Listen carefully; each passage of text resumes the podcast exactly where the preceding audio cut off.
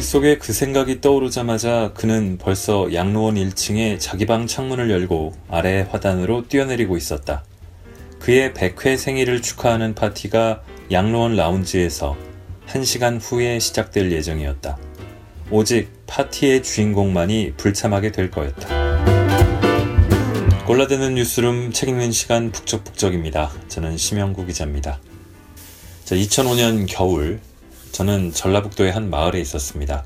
이 장수 마을을 취재하러 갔었는데 92살 노인을 소개받아서 댁으로 찾아갔습니다. 마침 눈이 많이 왔었는데요.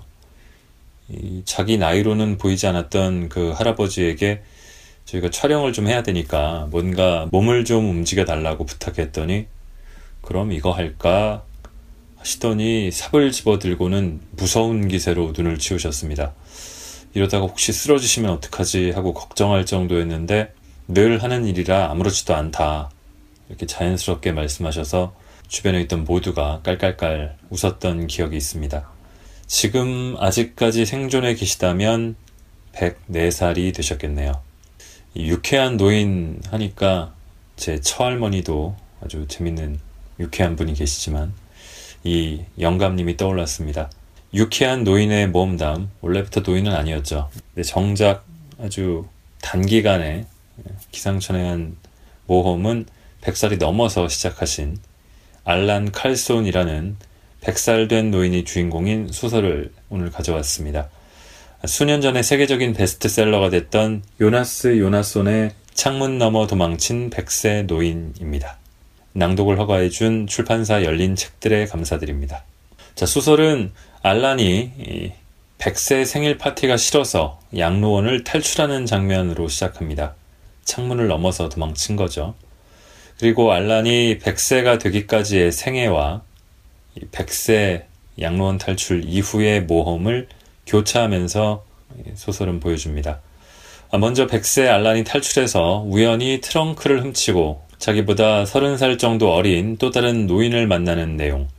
뭐 이런 식인데요. 계속 우연이, 우연과 우연의 연속들이 예, 빚어내는 이야기들이 많은데 그 내용부터 읽어보겠습니다.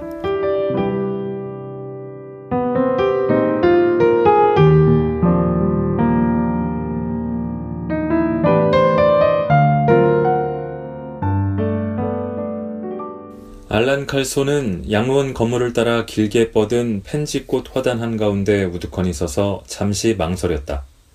그는 밤색 재킷과 밤색 바지 차림이었다. 발에도 같은 색 펠트 슬리퍼를 신고 있었다. 우아함과는 거리가 먼 꼬락선이었지만 이 세상 그 누가 나이 100살이 되어도 우아한 모습으로 남아있을 수 있다고 장담할 수 있으랴. 그는 자신의 100회 생일 파티를 피해 도망치는 중이었다. 이 또한 그 나이에는 희귀한 일이었으니 그 나이까지 이른다는 사실 자체가 흔치 않은 까닭이다. 알라는 자기 방에 다시 기어 올라가 신발을 신고 나오는 게 어떨까 하고 얼핏 망설였다. 하지만 재킷 안주머니 속에 지갑이 불룩하게 만져지는 느낌에 이대로 떠나도 괜찮겠다는 생각이 들었다. 고개를 돌려 양로원을 마지막으로 한 번 더 쳐다보았다. 불과 몇 분 전까지만 해도 그곳이 이 땅에서의 마지막 거처가 되리라 생각했었다. 하지만 상관없었다. 꼭 여기서 죽어야 한다는 법이라도 있는가? 다른 때, 다른 곳에서 죽는다고 하여 문제될 게 없지 않은가. 알라는 남쪽 방향으로 공동 묘지를 가로질러 걸은 끝에 어느 야트막한 돌담에 가로막혔다. 채 1미터도 안 되는 높이였지만 알라는 100살 먹은 노인 내지 높이뛰기 챔피언이 아니었다. 돌담 저편에는 말름 쉐핑의 버스터미널이 있었다. 그때야 노인은 자신의 후들거리는 두 다리가 자신을 아주 유용한 장소일 수도 있는 저곳으로 데려가고 있다는 사실을 깨달았다. 지금부터 아주, 아주 오래전 그는 히말라야 산맥을 넘은 적이 있었다. 정말이지 장난 아니게 힘들었다. 알라는 그와 터미널 사이를 가로막은 마지막 장애물이라 할 수 있는 이 돌담 앞에서 그때의 일을 골똘히 생각해 봤다. 얼마나 골똘히 생각했던지 돌담이 조그맣게 줄어드는 것처럼 느껴졌다. 돌담이 최소한의 크기로 줄어들었을 때 알라는 그의 나이와 빌어먹을 무릎에도 불구하고 그것을 기어오를 수 있었다. 그가 슬리퍼를 질질 끌며 비척비척 역사로 들어갔을 때 대합실은 텅 비어 있는 것처럼 보였다. 대합실 중앙에는 벤치 몇 개가 등을 맞대고 두 줄로 늘어서 있었는데 하나같이 비어 있었다. 알란은 대합실에 있는 승객이 자기 혼자만이 아니라는 사실을 알았다. 홀 저쪽 구석에 키가 껑청한 청년 하나가 눈에 들어왔다. 긴 금발머리는 기름기로 절어 있고 하관은 성긴 턱수염으로 덮여 있으며 등짝에 Never Again이라는 글자가 새겨진 청 재킷을 걸친 차림이었다. 청년은 글씨를 못 읽는 게 분명했다. 왜냐하면 지금 그가 온 힘을 다해 잡아당기는 장애인용 화장실 문에는 노란 바탕에 검정 글씨로 사용 불가라고 선명하게 표시되어 있었기 때문이다. 어쨌든 청년은 결국 옆에 문으로 방향을 틀었으나 거기서도 새로운 문제에 봉착했다. 그는 바퀴가 달린 커다란 회색 트렁크와 떨어지고 싶은 마음이 없는 듯 보였는데 화장실은 이 둘을 받아들이기에 너무 비좁았다. 알란이 생각하기에 이 청년은 둘 중 하나를 선택해야 했다. 트렁크를 밖에 놔두든지 트렁크를 들여보내고 자신은 바깥에 서 있든지. 백세노이는 비어있는 벤치에 홀로 앉으며 생각에 잠겼다. 양로원에서 그를 위해 준비했다는 그 빌어먹을 파티는 오후 3시, 다시 말해 12분 후에 시작될 터였다. 조금 있으면 그들은 자신의 방문을 두드릴 거고, 그러고는 난리가 날 거였다. 슬며시 미소를 짓던 생일 파티의 주인공은 누군가가 자기 쪽으로 다가오는 것을 견눈으로 발견했다. 청재키 차림의 그 꺽다리 청년이었다. 그는 네 바퀴로 굴러가는 커다란 트렁크를 질질 끌며 알란에게 똑바로 걸어왔다. 알란은 이 장발의 친구와 몇 마디 나누게 될 가능성이 크다는 걸 직감했다. 하지만 그리 문제될 것은 없었다. 요즘 젊은 친구들이 어떤 생각을 하는지 알아보는 것도 흥미로울 테니까. 과연 짤막하나마 대화를 나누었다. 청년은 알란에게서 몇 미터 떨어진 곳에 걸음을 멈추고 잠시 그를 훑어보더니 이렇게 말했다. 어이! 알란은 청년도 좋은 오후를 보내길 바란다고 상냥하게 대답하고는 자신이 뭔가 도와줄 일이라도 있느냐고 물었다. 바로 그거였다. 청년은 볼일을 보러 화장실에 다녀올 동안 알란이 자기 트렁크를 봐주기를 원했다. 그 소망을 그는 이렇게 표현했다.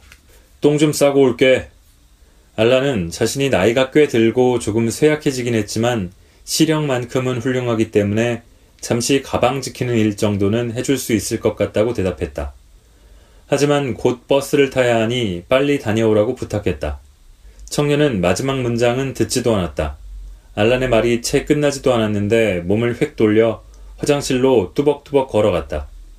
백세 노인은 사소한 일을 가지고 사람들에게 화를 내는 성격은 아니었다. 또 청년의 무례한 태도에 특별히 역정이 난 것도 아니었다. 하지만 청년에게 일말의 호감도 느끼지 못했으며 아마도 이 점이 다음에 일어난 일에 모종의 영향을 끼쳤을 것이다. 202번 버스는 청년이 화장실에 들어가 문을 닫은 직후에 도착했다. 알라는 버스를 쳐다본 다음 트렁크를 내려다보았고 또 버스를 쳐다본 다음 다시 트렁크를 내려다보았다. 알라는 삶의 부름에 대해 좋아 라고 대답하는 자신을 발견했다. 버스 기사는 친절하고도 상냥한 사람이었다. 그는 노인이 큰 트렁크를 버스에 싣는 것을 도와주었다. 버스 기사는 훔친 트렁크를 운전석 뒤에 짐칸에 실은 뒤 그에게 티켓과 거스름돈 2크로나를 내주었다. 알라는 차의 맨 앞 오른쪽 좌석에 앉았다. 그 자리에서는 차창을 통해 터미널 건물의 내부가 훤히 들여다보였다. 기사가 기어를 1단으로 넣고 시동을 걸었을 때도 화장실 문은 여전히 닫혀 있었다. 알라는 부디 청년이 변기 위에 앉아 있을 때만이라도 행복한 시간을 보내길 빌었다. 화장실을 나오면 큰 실망이 기다리고 있을 테니까. 노인은 자기가 왜 트렁크를 훔칠 생각을 했을까 자문해 보았다. 그냥 기회가 왔기 때문에? 아니면 주인이 불안당 같은 녀석이라서? 아니면 트렁크 안에 신발 한 켤레와 심지어 모자까지 하나 들어있을지 모른다는 기대감에서? 그것도 아니면 자신은 잃을 게 아무것도 없기 때문에? 정말이지 이 중에서 무엇이 정답인지 알 수 없었다. 뭐 인생이 연장전으로 접어들었을 때는 이따금 변덕을 부릴 수도 있는 일이지. 그가 좌석에 편안히 자리 잡으며 내린 결론이었다. 버스가 비에른 단면을 지날 때 종각에서 셋이 종이 울렸다. 알라는 오늘 하루가 사뭇 만족스러웠다. 그는 눈을 감았다. 낮잠을 즐길 시간이었다. 같은 시각 알리스 원장은 말름 쉐핑 양로원 1호실의 방문을 두드렸다. 두드리고 또 두드렸다. 알란, 알란, 말썽 좀 그만 부려요. 시장님을 비롯해 모두가 모여 있어요. 내 말 들려요? 또 술을 퍼마신 건 아니겠죠? 알란, 얼른 나오라고, 어서! 이와 거의 같은 시각, 말름 쉐핑 터미널에서 유일하게 사용 가능한 화장실의 문이 삐걱 열렸다. 그리고 청년이 이제는 살 것 같다는 얼굴로 나왔다. 그는 한 손으로는 허리띠를 조정하고 다른 한 손으로는 머리칼을 쓸어 넘기면서 대합실 한가운데까지 걸어 나왔다. 그러더니 갑자기 몸이 딱 굳었다. 두 줄의 벤치가 텅 비어 있는 것을 발견한 그는 황급히 주위를 둘러보았다. 그러고는 내뱉었다. 이런 연병할 씨부랄 빌어먹을. 그는 다시 몸을 추스르더니 이렇게 덧붙였다. 이 역같은 늙은이야 너 오늘 되졌다. 내 손에 잡히기만 해봐라. 운전기사는 잠들어 있는 알란을 부드럽게 깨워 버스가 뷰링의 역에 도착했음을 알려주었다. 그런 다음 커다란 트렁크를 버스 앞문으로 내리는 힘겨운 작업에 착수했으며 알란은 그 뒤로 내렸다. 운전기사는 늙은 승객에게 혼자서 잘 가실 수 있겠느냐고 물었다. 알란은 자기 때문에 걱정할 필요는 없다고 대답한 다음 어쨌든 도와주어 고맙다고 했다. 어느덧 오후도 끝자락이었고 해는 높다란 전나무숲 뒤편으로 뉘엿뉘엿 지고 있었다.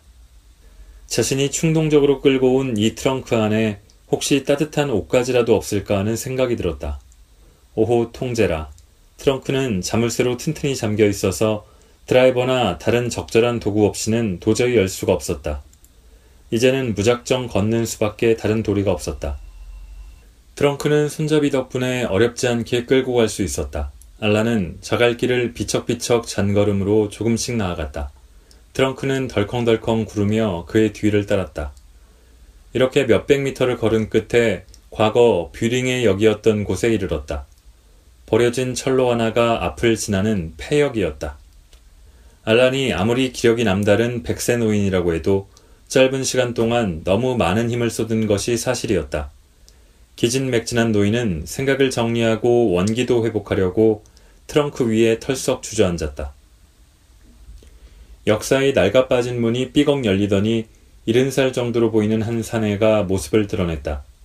튼튼한 장화를 신었고 머리에는 야구 모자를 눌렀었으며 체크무늬 셔츠와 등짝에 가죽을 댄 검정 조끼 차림에 밤색 눈과 사흘은 길렀을성 싶은 거칠한 회색 수염의 소유자였다. 야구 모자의 사내는 그다지 상냥하지 못한 눈으로 알란을 훑어보았다. 하지만 다음 순간 태도가 바뀌었다. 아마도 자신의 영역을 침범한 인간이 안쓰러울 정도로 늙어 빠진 노인네라는 걸 알아차린 모양이었다. 여전히 훔친 트렁크 위에 주저앉은 알라는 무슨 말을 해야 할지 몰랐다. 사실은 말할 기력조차 없었다. 그저 야구 모자의 사내에게 시선을 고정한 채 그가 먼저 입을 열기만 기다렸는데 그 일은 곧바로 일어났다. 첫인상과 달리 그의 말투는 그리 험악하지 않았다. 오히려 약간 신중한 편이었다. 댁은 누구요? 내 땅에서 뭐하고 있는 거요? 알라는 아무 말이 없었다. 앞에 있는 인간이 친구인지 적인지 알 수 없었기 때문이다. 하지만 다음 순간 어쨌거나 날이 저물어가는 이 시점에 반경 수 킬로미터 안에서 자기를 재워줄 수 있는 유일한 존재인 이 사람과 사이가 틀어져서 좋을 게 없다는 생각이 들었다. 하여 그는 운에 맡기고 사실을 있는 그대로 얘기하기로 마음먹었다. 내 이름은 알란이다. 오늘로 딱 100살이 되었는데 나이에 비해서는 꽤나 팔팔한 편이다.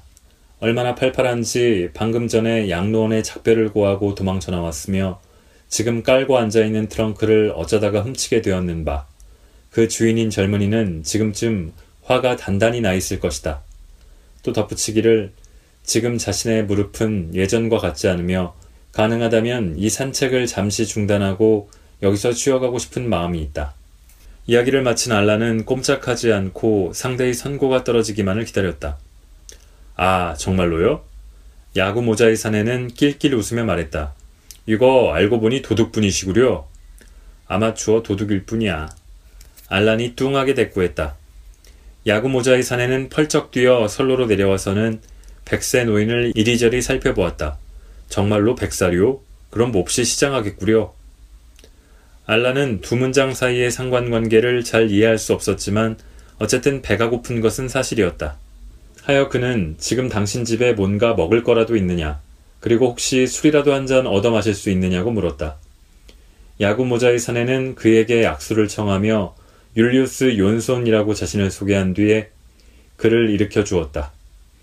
그러고 나서 자신이 트렁크를 옮겨주겠으며 집안에 맑고 손바닥 사슴고기 스테이크와 마실 것이 조금 있는데 노인의 배와 무릎 정도는 충분히 만족시켜 줄 것이라고 설명했다. 율리우스 욘손은 지난 몇 년 동안 아무와도 이야기를 나눠본 적이 없는 터여서 트렁크 노인의 방문이 뜻밖의 횡재인 셈이었다. 그는 노인의 첫 번째 무릎과 두 번째 무릎을 위해 한 잔씩 건배하고 그의 등과 목을 위해 다시 한 잔을 건배한 다음 마지막으로 두 사람의 식욕을 돋우기 위해 또 한 잔씩 부었다. 이 마지막 잔에 분위기가 완전히 풀려버렸다. 알라는 율리우스에게 생계는 어떻게 꾸려가느냐고 물었고 그 대답으로 긴 이야기를 듣게 되었다. 갑자기 층계에서 뚜벅뚜벅 발소리가 들렸다. 알라는 처음에는 솔직히 고백하자면 아마도 율리우스가 트렁크를 가지고 도망치는 소리일 거라고 생각했다. 하지만 그 소리는 점점 커졌다. 다시 말해 누군가가 층계를 올라오고 있다는 의미였다. 이 발소리는 기름기에 전 긴 금발의 성긴 턱수염, 그리고 등짝에 Never Again이라는 글자가 새겨진 청재킷 차림의 그 청년의 것일 가능성이 농후했다. 정말로 그자라면 지금 누구와 시시덕거리려고 올라오는 것은 분명 아닐 터였다. 아뿔싸, 우려하던 일이 현실이 되어 있었다. 낯설지 않은 청년의 목소리가 율리우스에게 그 역 같은 영감탱이가 어디 있는지 빨리 말하는 게 좋을 거라고 충고하고 있었다. 알라는 보드라운 실내화를 신은 발을 까치발까지 하여 아무런 소리도 내지 않고 주방 문 앞으로 다가갔다. 청년은 말름 쉐핑 버스 터미널에 외소한 사내에게 했던 것과 똑같은 방식으로 율리우스의 두 귀를 틀어주고 있었다. 불쌍한 율리우스를 쉴 새 없이 흔들어대면서 알란이 어디 숨었는지 밝히라고 다그쳤다. 트렁크는 방 한가운데 놓여 있으니 그걸 들고 그냥 조용히 떠나주면 안 된단 말인가? 율리우스는 오만상을 짓고 있었지만 청년의 호기심을 만족시켜줄 의향은 전혀 없는 듯 했다. 알라는 이 상황에서 적절히 사용할 만한 무기라도 있는지 현관 홀을 돌면서 찾아보았다. 과연 그곳의 잡동사니 중에는 쓸만한 물건이 몇 가지 있었다. 노르발 하나, 널판 하나, 살충제 스프레이 한 통, 그리고 쥐약 한 봉지. 알라는 먼저 쥐약을 쓰는 방안을 생각해 봤다. 하지만 과연 이것을 한두 수저 삼켜보라고 청년을 설득할 수 있을까? 노르발은 너무 무거웠고 살충제는 그는 결국 널판을 선택했다. 알란의 동작은 나이가 믿기지 않을 정도로 민첩했다. 널판을 들고 청년의 등 뒤까지 달려가는 데는 단 네 발짝으로 충분했다. 청년은 누군가가 나타났다는 걸 언뜻 느낀 모양이었다. 알란이 그를 막 후려치는 순간 율리우스의 귀를 놓으면서 몸을 획 돌린 걸 보면 말이다. 널판을 이마에 정통으로 얻어맞은 그는 시선이 고정된 채로 약 1초 동안 석상처럼 서 있다가 주방 식탁 모서리에 머리를 부딪히며 뒤로 쿵 넘어졌다. 피 한 방울 튀지 않았고 신음 한마디 없었다. 그저 눈을 감고 부엌 바닥에 길다랗게 누워있을 뿐이었다. 율리우스는 원기를 완전히 회복했다. 그는 이 문제의 트렁크 안에 뭐가 들어있는지 한번 들여다보자고 제의했다. 알란이 트렁크가 자물쇠로 잠겨 있다고 알려주자 율리우스는 바보 같은 소리는 집어치우라고 쏘아붙였다. 이 세상에 이 율리우스 요나손을 막을 수 있는 자물쇠는 없어요. 하지만 일에는 다 순서가 있는 법. 우선 여기 뻗어 있는 이 골칫덩이부터 처리하고 봅시다. 이 친구가 다시 깨어나서 아까 하던 짓을 다시 시작하겠다고 설쳐대면 곤란하니까. 율리우스에게 좋은 생각이 있었다. 그에게는 밀렵한 말코 손바닥 사슴고기를 저장하기 위해 주방 뒤편에 마련해 놓은 냉동실이 한 칸 있었다. 최근에는 사용하지 않고 있었다. 전력을 너무 많이 잡아먹기 때문에 항상 가동하지는 않는 것이다. 율리우스는 숲속 오두막에 사는 이웃인 예스타의 전기를 슬쩍 끌어다 쓰고 있었는데 이런 편리한 시스템이 오래가기 위해서는 가급적 절제하는 편이 나왔다. 냉동실에 가본 알라는 과연 쓸데없는 편의시설 같은 것은 전무한 그 방이 감방으로는 적격이라는 사실을 인정했다. 두 노인은 청년을 끌어다 감방으로 옮겼다. 그들이 한쪽 구석의 벽에다 등을 기대어 앉혀놓자 청년은 끙 하고 신음했다. 깨어나고 있었다. 두 사람은 급히 방을 빠져나와 빗장을 질러 문을 단단히 잠갔다. 이 백세 노인 알란의 모험담은 이렇게 시작이 돼서 진행이 되고요. 우연히 만나게 되는 사람들 중에서 어떤 사람들은 동료로 삼고 어떤 사람들은 적이 됩니다. 죽이기도 합니다. 이렇게 알란의 백세 이후의 모험담은 이렇게 시작이 돼서 흘러가고요. 한편으로 알란의 태어나서 100세까지의 삶이 또 펼쳐집니다. 자, 스웨덴에서 태어나고요. 좀 특이하고 특이한 아버지가 있다가 사라지고 어머니와 둘이 살았는데 알란은 니트로글리세린을 만드는 그 한 회사의 사원으로 들어가게 되고요. 그로부터 폭발물 전문가가 됩니다. 노벨의 나라답게 폭발물 공장들이 많이 있는데 알란의 폭발물 전력이 여기서부터 시작이 되는 거고요. 그로부터 이제 알란은 거의 100년에 걸쳐서 여러 나라들을 돌아다니면서 여러 모험을 하게 됩니다. 알란의 폭발물 전문가로서의 경력은 여러모로 도움이 되는데 그의 인생을 이런저런 방향으로 바꿔놓고 있는데 그 중에서 원자폭탄 전문가가 되어 오펜하이머에게 도움을 주는 장면 그 대목을 좀 읽어보겠습니다. 1943년 늦가을에 알란은 태어나서 처음으로 비행기를 타고 로스 엘러모스의 미국 국립연구소로 갔는데 도착한 지 얼마 되지 않아 그가 영어를 한마디도 할 줄 모른다는 사실이 드러났다. 이 스웨덴인의 전문적 기술 수준이 어느 정도인지 알아보는 임무가 스페인어를 하는 한 중위에게 맡겨졌고 중위는 알란에게 알고 있는 폭발물 제조 공식들을 종이에 써보라고 했다. 알란이 쓴 것을 읽어본 중위는 공식들이 제법 참신하기는 하나 이런 폭약을 가지고는 자동차 한 대 날려버리기도 힘들겠다고 논평했다. 오, 아니에요. 알라는 도리도리 고개를 저었다. 자동차 한 대는 너끈히 날릴 수 있어요. 거기다 식료품상 한 명까지 포함해서요. 내가 직접 실험해 봤다니까요. 결국 알라는 허가를 받아 그곳에 머물게 되었다. 처음에는 연구소에서 가장 후미진 한 구역에서만 지내다가 세월이 가고 또 영어를 배워감에 따라 점차 연구소 전체를 자유롭게 돌아다닐 수 있게 되었다. 그러면서 과거 고향 집 뒤에 자갈 채취장에서 일요일마다 터트리곤 했던 것들과는 전혀 다른 성질의 폭발물들을 만드는 법을 규동량, 눈동량으로 배워나갔다. 저녁이면 로스 엘러모스 연구소의 젊은이들은 대부분 여자를 만나러 시내로 나갔지만 알라는 접근 제한 구역인 연구소 도서관에 들어가 첨단 폭발물 기술이라는 새로운 세계에 푹 빠져들었다. 전쟁이 유럽 전역뿐 아니라 전 세계로 확대되는 동안 알란의 실력은 나날이 향상되었다. 물론 기껏해야 하급 조수 정도에 불과했기 때문에 아는 것을 써먹을 기회는 별로 없었지만 거기서 보고 듣는 모든 것을 하나도 빠짐없이 흡수했다. 여기서 다루는 것은 니트로글리세린이나 질산 암모니아 따위가 아니었다. 그런 것들은 아이들 장난감이었다. 여기서 논의되는 것은 상상을 초월할 정도로 다루기 복잡한 우라늄이나 수소 같은 물질들이었다. 1942년부터 로스 엘라모스에서는 엄격한 보안 조치가 시행되고 있었다. 루스벨트 대통령이 연구소에 중대한 비밀 임무를 하나 부여한 것이다. 즉, 어떤 커다란 폭탄을 만들라는 지시였는데, 알란이 추측하기로는 단 한 개를 터뜨려 스페인의 다리 10개, 심지어 20개를 날려버릴 수 있는 무시무시한 위력의 폭탄이었다. 그런데 이러한 문제들이 토의되는 최고 기밀회의에서도 커피는 마셔야 했으므로 조스들 중에서 가장 인기 높았던 알라는 커피를 서빙하는 자격으로 이런 곳들을 출입하는 게 허용되었다. 그는 미국인들이 아주 약은 사람들이라는 것을 인정하지 않을 수 없었다.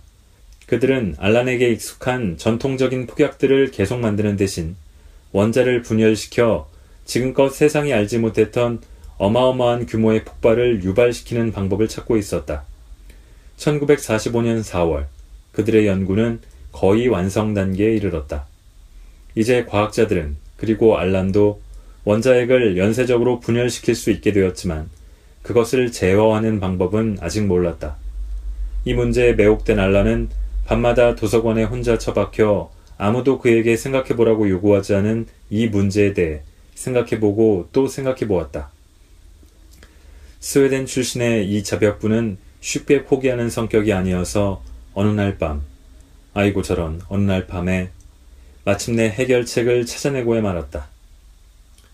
이해 봄, 미 군부의 핵심 인사들은 그 유명한 제이 로버트 오펜하이머를 위시한 최고 물리학자들과 매주 4시간씩 회합을 가졌는데 그때마다 알라는 커피와 간식을 서빙했다. 과학자들은 머리를 쥐어뜯다가 알란에게 커피를 또 한 잔 주문했고 군인들도 목덜미를 긁적거리다 알란에게 커피를 또 한 잔 주문했으며 물리학자들과 군인들은 합창하듯 탄식하다가 알란에게 커피를 다시 또 한 잔 달라고 부탁했다. 매주 열리는 그들의 만남은 늘 이런 식이었다. 알란은 이미 얼마 전부터 해결책을 알고 있었지만 일개 웨이터가 주방장에게 고기 스튜 만드는 법을 설명할 수는 없는 법. 그냥 입을 꾹 다물고 있었다.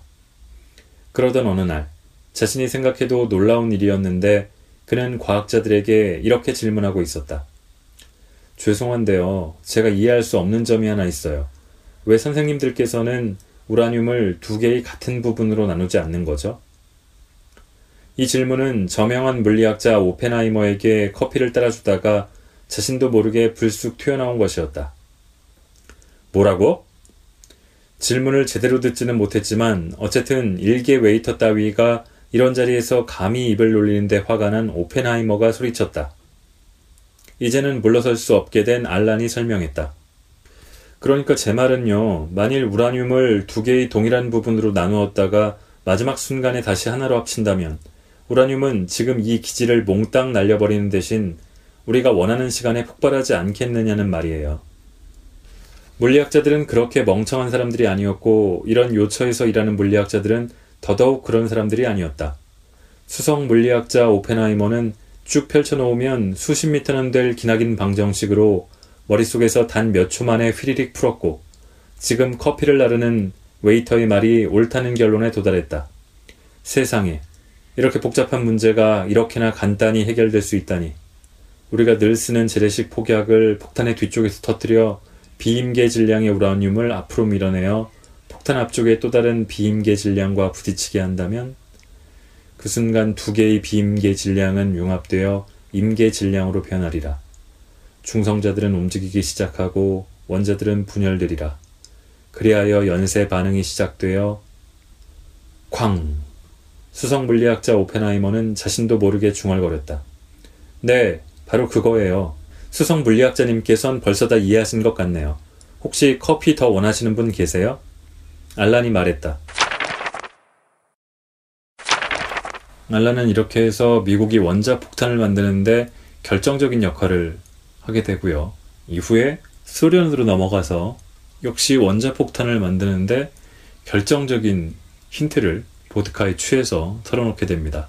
그러던 알란은 뭐 장제스의 부인하고도 함께 있게 되고 또 마오쩌둥의 부인을 장청을 구해주게도 되고 그러다 히말라야 산맥을 넘어서 가면서 이란에 혁명을 일으키러 간다는 공산주의자들과 동행도 하고 또 이란을 전부 성공회로 성공의 교로 성공의 신도로 만들겠다는 어떤 신부와 같이 있게도 되고 스탈린의 미움을 사서 시베리아로 유형을 떠나 30년 징역을 떠나기도 합니다.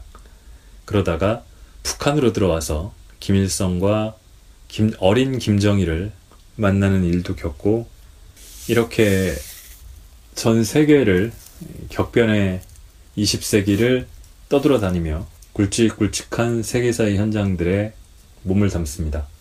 어찌 보면은 좀 포레스트 검프 영화 포레스트 검프와 유사해 보이는 면들이 있습니다. 자, 백세 알란은 그런 사이에 어떻게 됐을까요? 알란이 훔친 트렁크에는 5천만 크로나, 우리 돈으로 얼마나 되는 거죠? 하여튼 엄청난 액수의 돈이 들어 있었고, 자, 마약 거래를 통해서 손에 넣은 한 범죄 조직의 거래 대금 5천만 크로나가 들어 있었고, 이걸 중간에 가로챈 셈이 됐죠. 그리고 이 두 노인은 70세 노인과 100세 노인은 이 트렁크를 가지고 나눠 갖기로 하고 또 가다가 차를 가지고 있는 핫도그 판매상을 만나서 이 사람을 또 동료로 삼게 되고요. 그 사람 그 사람과 함께 가다가 상대적으로는 좀 젊은 40대의 한 여성을 또 동지로 삼게 되고 그 여성이 키우던 개와 코끼리까지 함께 이 일종의 파티에 들어오게 됩니다. 그런 사이에 이 백세 노인이 실종됐다는 처음에는 실종 사건 지역에서는 나름 중요하긴 하지만 크게 비중은 없던 사건인데 이게 납치 사건처럼 또 비화가 되고 또 여기에 살해당한 사람들이 하나씩 나타나면서 납치 및 강도 살해 사건 뭐 이런 식으로 큰 강력 사건으로 번져나가게 되고요. 그래서 이 노인 노인 무리의 행방을 쫓는 경찰의 수사가 시작이 됩니다.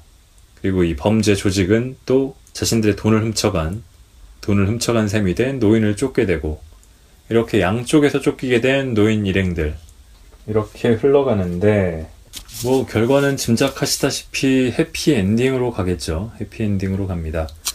이 곡절 끝에 이 모험 끝에 알란 일행은 세 명을 거의 살해하게 되는데 그래서 세 명을 살해한 혐의로도 쫓기다가 또 여러 우연들이 겹치면서 살인은 했으나 살인 누명을 또 벗게 됩니다. 그래서 이들을 쫓던 검사는 무고한 시민들이 된 노인 일행에 마지막으로 질문을 하러 오고 어떻게 된 상황인지 묻기 위해서 오고 이거를 설명하는 시간을 한번 갖습니다.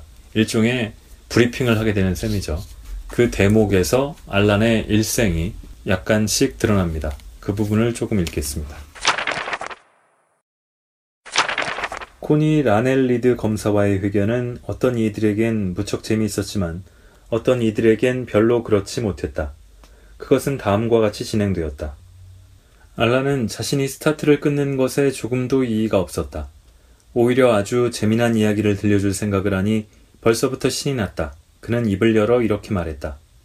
좋소, 내가 먼저 시작하도록 하지.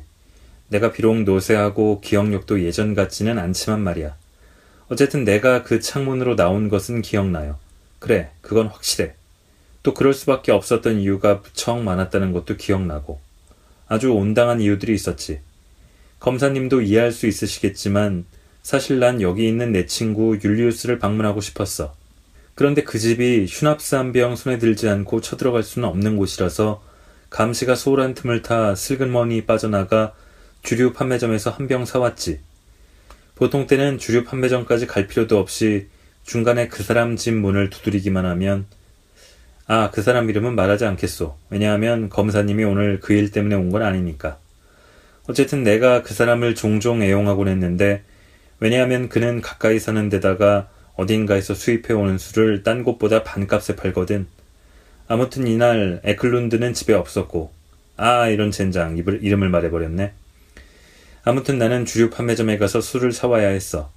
보통 때 같으면 그렇게 술을 사가지고 내 방까지만 가져다 놓으면 목적 달성인 셈인데 이날은 그걸 다시 가지고 나와야 했고 게다가 이날은 원장님이 당직이었는데 아시오 검사님?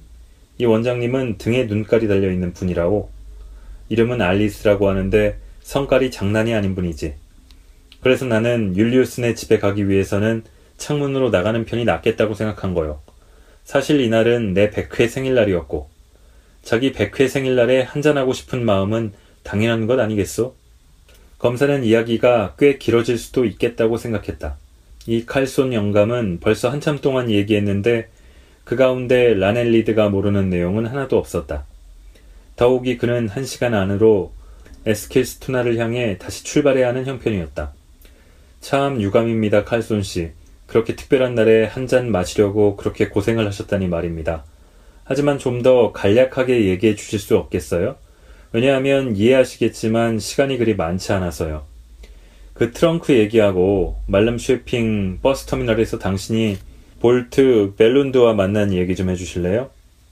아 그래 가만 그게 어떻게 된 일이더라. 아, 맞아.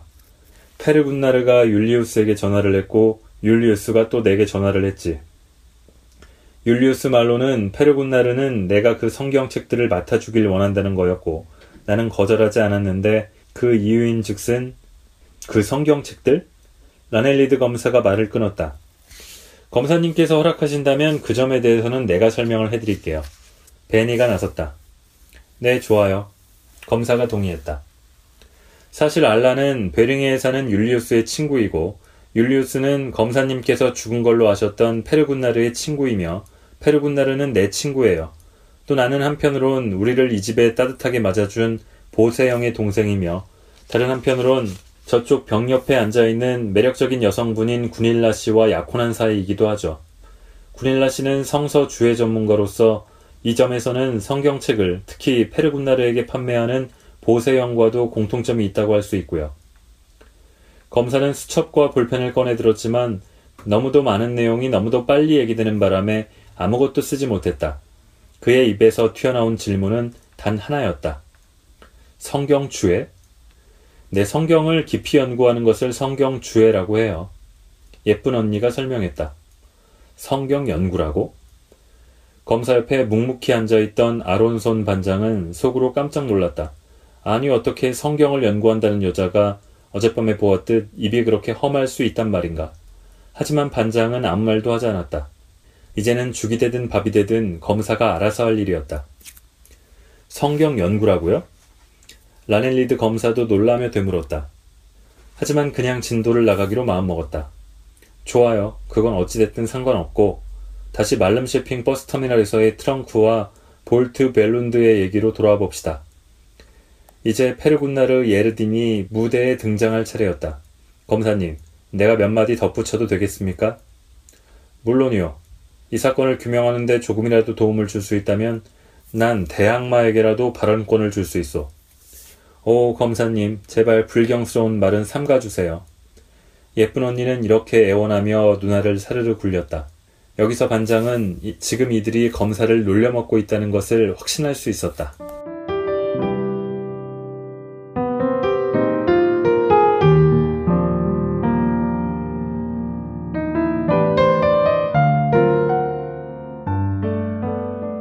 이 영감님은 이후에 이 누명은 어, 누명은 아니고 사실은 실제로 살해를 했지만 뭐 우발적인 살인이긴 했지만 살해를 했고 어떤 경우에는 어떤 경우에는 정당방위이기도 했고요. 이런 살인들을 하긴 했지만 잘 해결되고 또 막대한 돈까지 챙기고 죽은 사람들 외에는 뭐 대체로 모두가 행복하게 되어서 다 같이 인도, 인도네시아로 비행기를 타고 가서 거기서 정착해서 살게 되죠. 100세, 101살이 돼서 자기보다 17년 연하인 84살의 옛 친구의 부인, 옛 친구는 죽었고 그 부인과 결혼을 하게 돼서 100년 만에 처음으로 결혼을 하는 거죠. 그렇게 돼서 또 행복하게 살게 된다. 음, 그렇게 해피엔딩을 맞이합니다.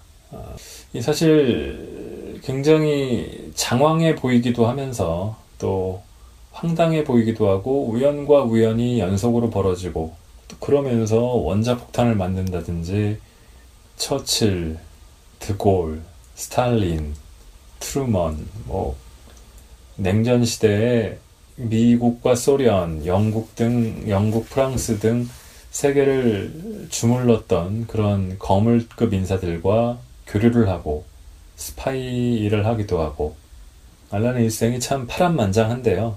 어, 파란만장한 속에서도 낙천적으로 어, 정치적인 이념이나 그런 것들을 어떻게 보면 좀 비웃는 것처럼 관조하면서 100년을 살아온 그러면서 자신의 행복을 결국은 찾아가는 그런 백세 노인의 유쾌한 노인의 모험담이 펼쳐지는 걸 보면 물론 소설이지만 뭐 이렇게 아둥바둥 살고 있을까 하는 생각이 좀 들기도 합니다. 물론 이 소설이 항상 재밌기만 하고 음, 모든 게 아주 유쾌하기만 한 건 아니에요. 보면은 중간에 어쨌든 장난 같은 자신들의 노인의 모험담에 휘말려서 뭐 나쁜 놈들이었지만 죽게 되는 사람들도 있고 또 인도네시아에 대한 편견 굉장히 좀 어떻게 보면 그것도 서구인들의 시각에서 본 오리엔탈리즘의 흔적도 좀 보이는 그런 편견도 좀 보이고 그런 부분들이 어, 좀 거슬리기도 하는데 그래도 유쾌하게 읽을 수 있는 책입니다. 일부러 좀 유쾌한 책을 골랐습니다. 어쨌든 세월호 특집이 끝난 다음 주라 재밌게 읽고 들을 수 있는 책을 골라봤습니다. 책이 굉장히 술술 읽힙니다. 어, 뭐 베스트셀러라서 많이들 들어보셨을 거예요. 2010년에 스웨덴 베스트셀러상, 2012년에 영국 아마존 선정 최고의 책, 뭐 각종 상들을 많이 받았습니다. 읽어보시면 굉장히 재밌을 거라고 추천합니다. 그리고 이후에 어, 이어진 뭐 샘을 할 줄 아는 문맹 여인이라든지 몇 권의 책들을 더 냈거든요. 이 책을 읽고서 재밌다고 생각하시면 읽어보셔도 좋을 것 같습니다. 자, 이번 주 북적북적은 이렇게 마무리하겠습니다. 긴 시간 들어주셔서 감사합니다.